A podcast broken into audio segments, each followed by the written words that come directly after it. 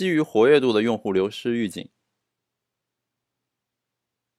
我不知道你有没有听过这么一句歌词啊？反正我第一次听到的时候，我是觉得挺震撼，而且挺认同的，并且算是深有体会。这句歌词呢，就是所有大张旗鼓的离开，都只是为了试探；真正的离开，从来都是悄无声息，没有告别。那我这里是根据我的印象啊，把这句话给写了出来。可能原词不是这样，但大意呢，大概如此。这句话就是说，如果谁真的从内心深处已经彻底的放弃了你，对你呢不再有任何的兴趣或者期待，那么他肯定走的头也不回，不可能恋恋不舍的试图让你去挽留他。那这就像在微博上，有的时候我们看到很多所谓的脑残粉，他口口声声的喊着“哎呀，我要取关你”，结果呢，他们发自内心的呢，其实是希望引起你的关注，巴不得你这个很慌张的、很怅然若失的，赶紧前来用各种手段来挽留他。他们这时候就正好有了一丝优越感，而且呢，摆出了一副啊，我就大发慈悲的可怜可怜你的姿态，表示啊，我就暂时不取关你了吧。看看多么幼稚的想法。而那些真正的粉转路的呢，二话不说。点击取消，点击确认，就这样走了，哪来那么多废话和内心戏啊？所以呢，这在我们做产品里也是这样。所谓这个转化率嘛，就是一部分人成功的转化了过来，而大多数人呢，可能流量就这么损失掉、消耗掉了。那些流失掉的人呢，通常不会给你发一个通知，哎，告诉你说我要关闭网页啦，或者对不起，我要卸载你啦，不会的，都是悄无声息，就这样成了过客。正是由于缺乏。这种双向沟通的过程和手段，所以呢，有时候用户的这个流失纯粹出于某些误会，你呢却百口莫辩，根本没法来得及解释和挽留。比如说，有的时候用户打开你的产品，他死活没法刷新出一些新的内容，他以为是你的产品有问题，其实呢，有可能是他电脑的这个防火墙啊，把你的产品连接给切断了，跟你这个产品本身呢，基本上一点关系都没有。再比如说，有些用户他动不动就崩溃。一气之下就给你卸载了，但是呢，你明明知道这是个流氓软件在后台作祟，只要能够提醒用户消灭掉这个流氓软件，大家就能皆大欢喜。但是呢，你就是开不了口让他知道。这个时候，等用户真的已经愤而离开了，你才想办法上来挽留，那很可能已经为时已晚了。所以呢，这提醒我们怎么办呢？我们就需要建立一套预警机制，去提前的预测一下哪些用户，或者说符合什么样特征的一些用户。很有可能正在悄悄的流失，而你呢，则要趁他还没有离开之前，通过你现有的一切手段，尽可能的去跟他们进行接触，设法来进行挽留，帮助他们在使用你的产品过程中呢，能够更加顺利，能够获得成功。那么这就是流失预警它的一个意义。为了建立用户流失预警呢，我们通常有很多手段，比如说你可以非常通泛的给全体用户去发一个推送，每天发一条。这样做呢，多多少少是有效果的，但是呢，也有可能有些用户他就烦你整天给他发推送，有时候他手机内存正好不够用，要考虑卸载哪个应用呢？哎，你一条推送过来，得你自己送上门了，他一怒之下呢就把你卸载了。那么这就属于一种比较粗放的运营的一个弊端，你呢只能从一个统计学上来赌一个大概率，赌大多数人可能喜欢什么，但是呢有些小部分人你就没法更好的去服务他。没法做到足够的精准。那另外一种呢，就是针对每个个体来做运营，比如说给每个客户安排一个对应的接线专员、一个专属客服等等。但是这样做呢，它的成本就太高了。所以呢，我们通常会选择一种介于二者之间的方式，也就是进行这个用户分层。用户分层它也是数据化运营当中常见的解决方案之一。用户分层是什么意思呢？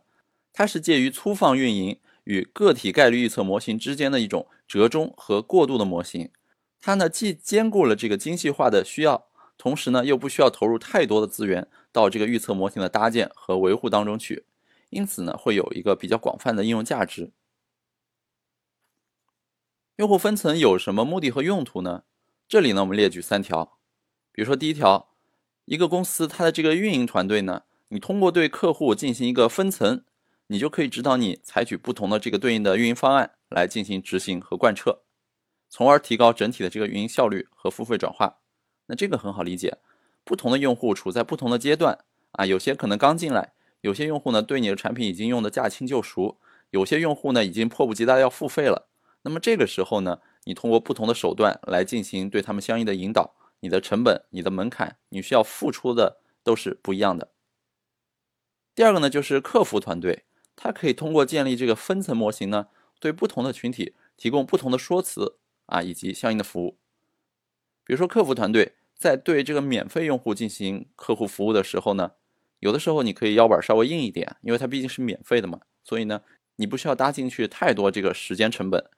你可以通过丢给他一个网址，或者给他一些快速的、很标准化、模板化的这个应答呢，帮助这个免费用户找到他想要的，那就差不多了。不需要太多的纠缠，但是对于一些付费的大客户来说呢，你可能就要提供更加贴心的啊，更加定制化的一些服务了。第三个呢，我们拿这个 B to C 电商平台来举个例子，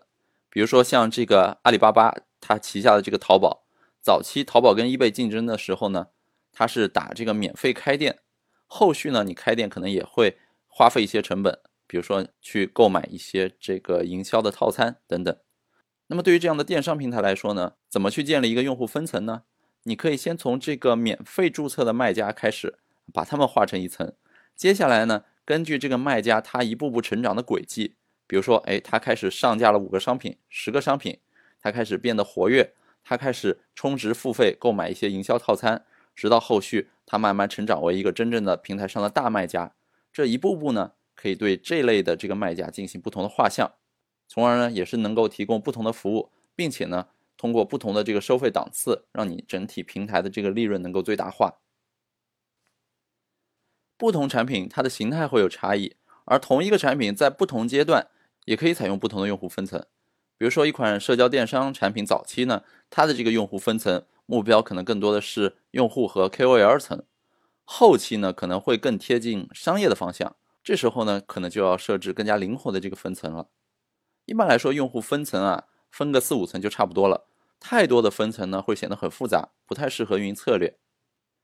这里呢，我们来看两个例子啊，分别是知乎和游戏行业啊，都是 C 端的产品。我们来看看这两个例子里用户分层是怎么建立的。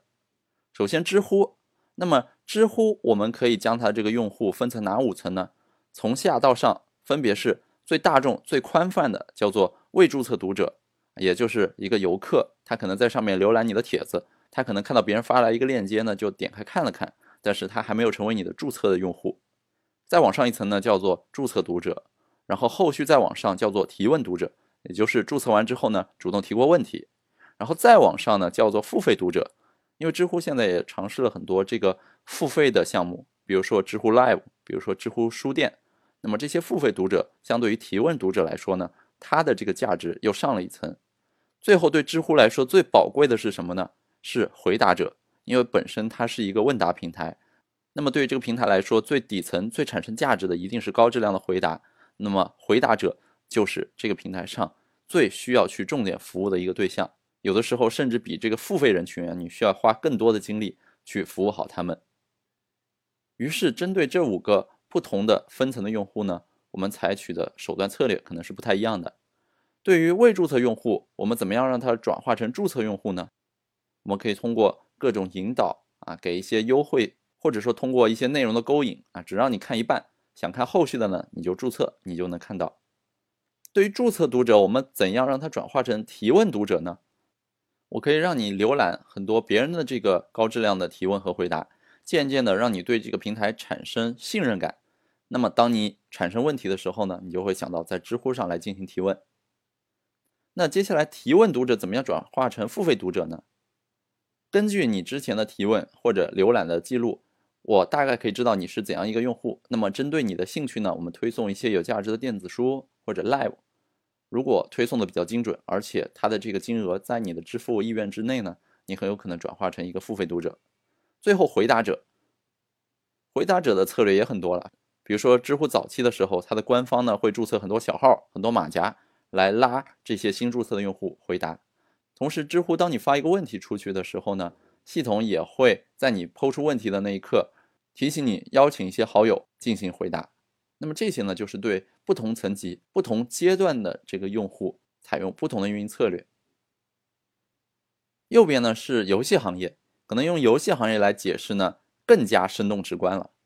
游戏行业一般来说，我们都听过一些说法，什么大 R、中 R、小 R，或者说金鱼用户、虾米用户等等。那么我们还是用比较书面的语言进行分类的话，自下而上分别是路人、新手玩家、普通玩家、人民币玩家以及土豪。那么这些不同阶段你要做的事情都是不一样的。像是路人怎么样将它转化成这个新手玩家呢？我们可以通过这个高质量的广告投放、更多媒体的这个曝光，或者说更多玩家的这个引言证言来证明你这个产品足够好玩，将一个普通路人转化成新手玩家。那么在新手玩家阶段，我们怎么样让它转化成普通玩家呢？那么我之前就听过一个游戏公司，他跟我说，一款游戏在早期的时候，前十五分钟的体验非常重要。你的所有这个画师的画工啊，产品的这个游戏的流畅度啊等等，你都要集中服务好这个前十五分钟玩家。一旦在这个前十五分钟当中呢，让这个新手玩家觉得体验很好啊，画面很精美啊，游戏性还不错，并且呢对新手还非常的友善，给了一大堆礼包，那么这个新手玩家渐渐的就过渡到了下一个阶段，叫做普通玩家。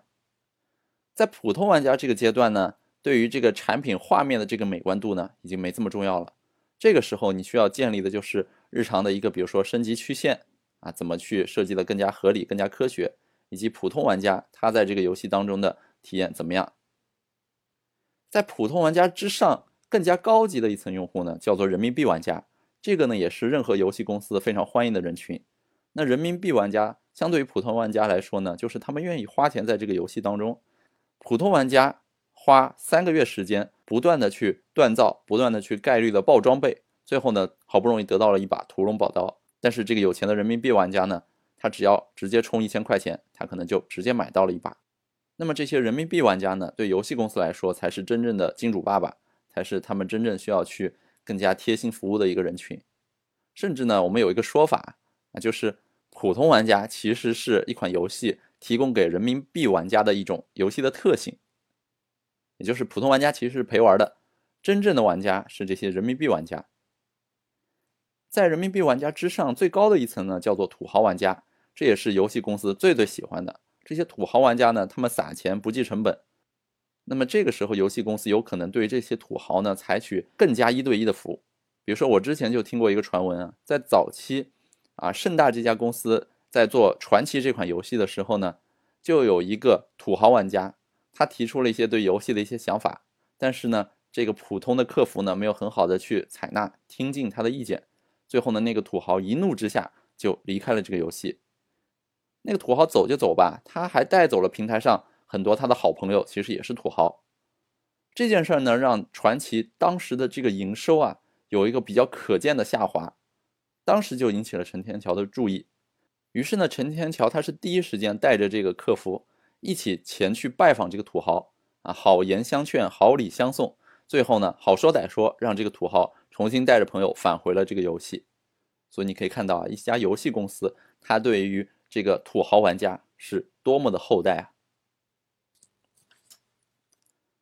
在划分一个用户的这个分层模型之前呢，我们应该先搞清楚我们对用户进行分层的这个目的是怎么样的，这样你才知道应该怎么去划分。正如这个预测模型需要目标变量一样，分层模型呢，它有具体的这个分层目的和特定的用途。那这些目的和特定的用途呢，决定了分层模型它的构建思路和评价依据。那市面上我们有很多分层的这个现成的策略和现成的模型，这里介绍一个比较常见的模型，也是客户管理当中一个很经典的方法，叫做 RFM 模型。RFM 模型呢，是衡量客户价值。付费能力、活跃度的一个很重要的手段，一般来说，在电商或者说 To B 的啊 SaaS 产品当中用的会比较多一些。RFM 模型是什么意思呢？它代表三个你要去重点盯防的监测的这个变量，它们分别是 R 就是 Recency，也就是近期你的消费行为。那这个指标呢，它可以用来衡量用户的流失情况。因为消费时间越接近当前的一个用户，你越容易维系跟他的关系。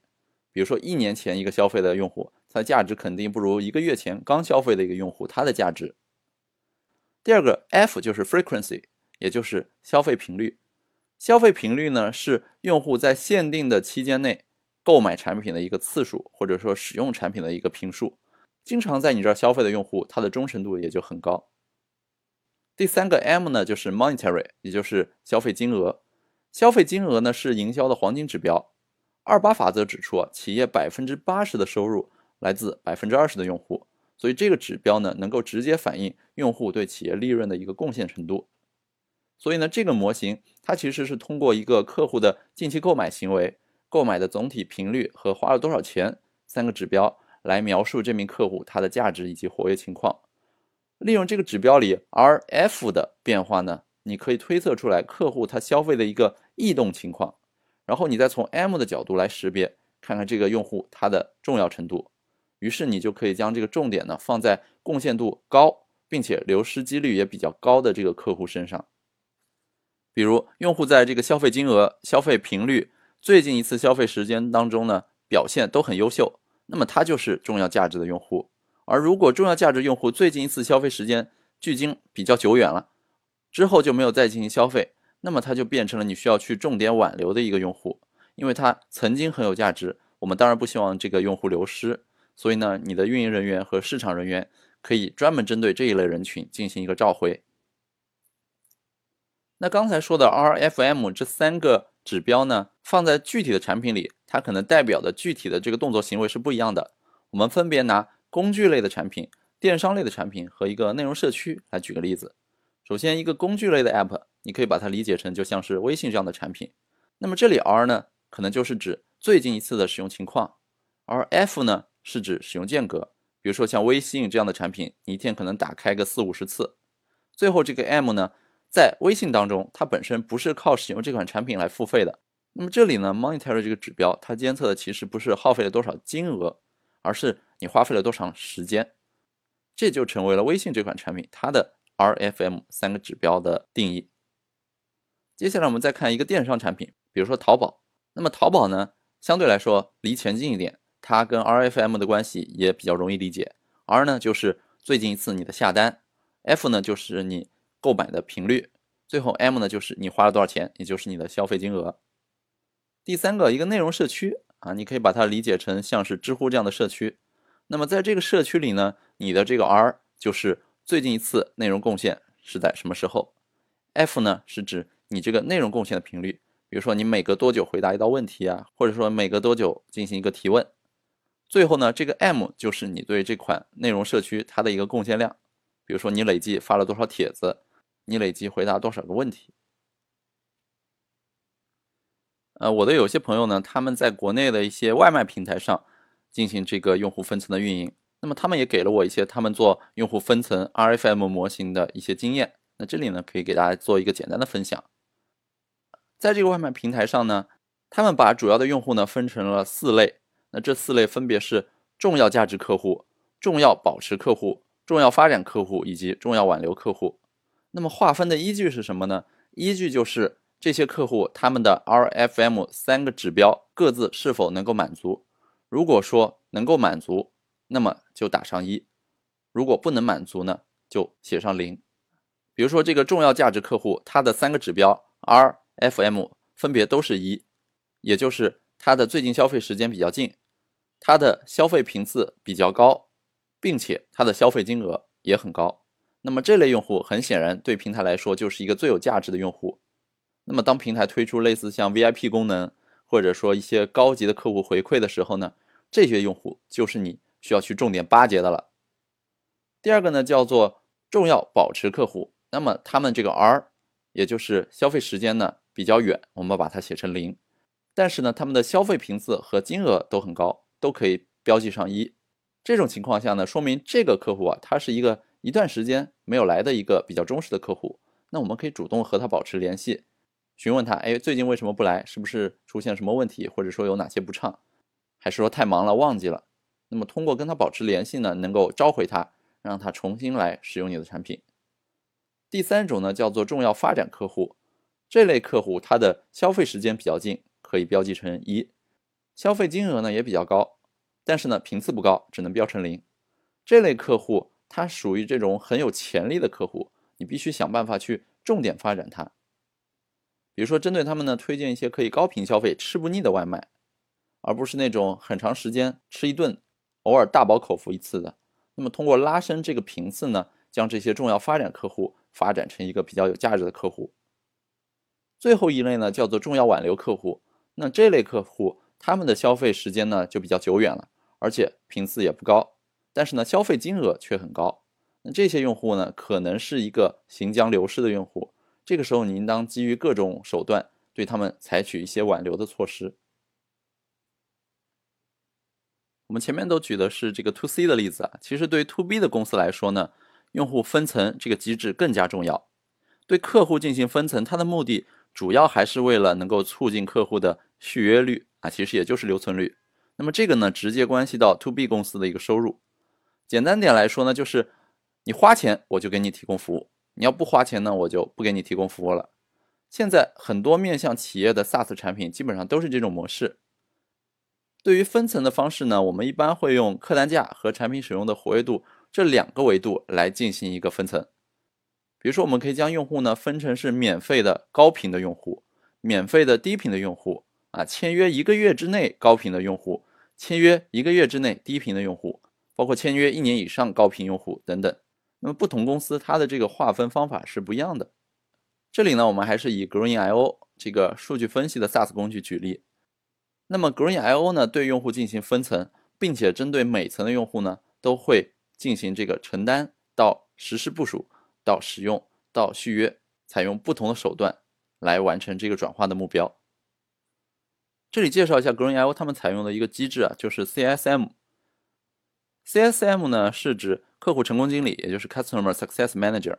顾名思义，这个客户成功经理呢，目标就是帮助付费客户在所在的领域取得成功的一个负责人。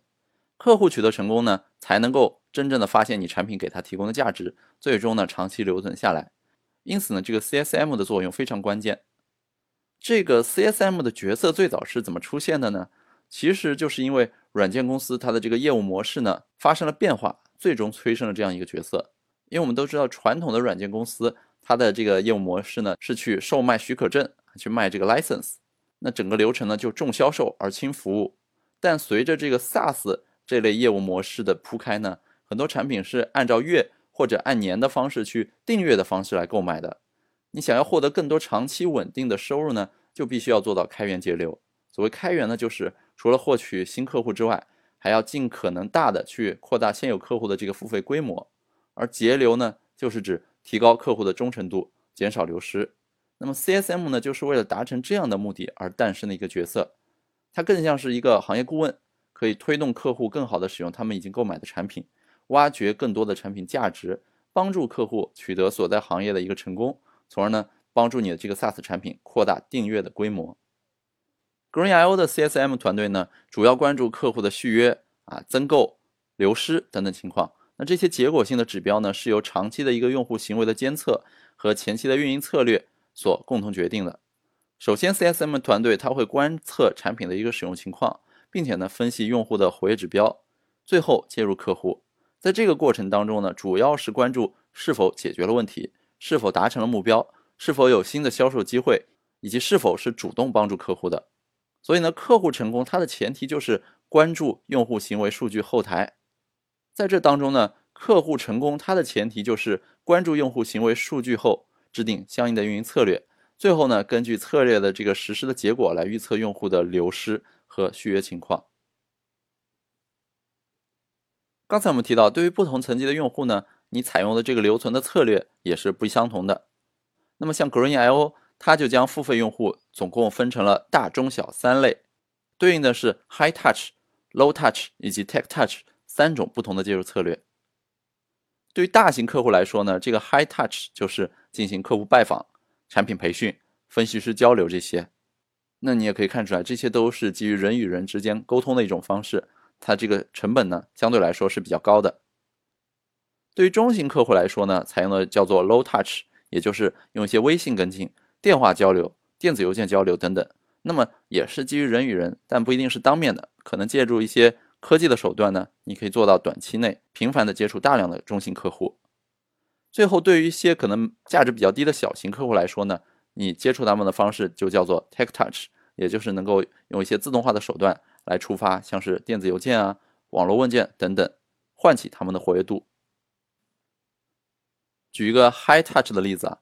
，Green.io 对用户数据进行监测的时候，发现有一个大客户，他这个产品的活跃度呢，在本周之内突然下降了百分之三十以上。那么这是一个比较严重的变化情况，这对于用户留存来说是一个非常不好的信号。客户有可能因此呢，准备放弃 Green.io 的产品。这时候呢，Green.io 马上就对客户的数据进行一个拆解，细化到了各个部门，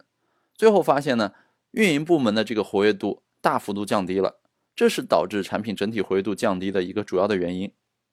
于是，Green.io 的这个 CSM，也就是客户成功的负责人呢，对客户进行了一个拜访和交流，发现原来是运营部门由于刚刚接触这个 Green.io 的产品啊，对产品功能还不熟悉，一番乱七八糟这个捣鼓尝试之后呢，找不到门道，最后就不再想使用了。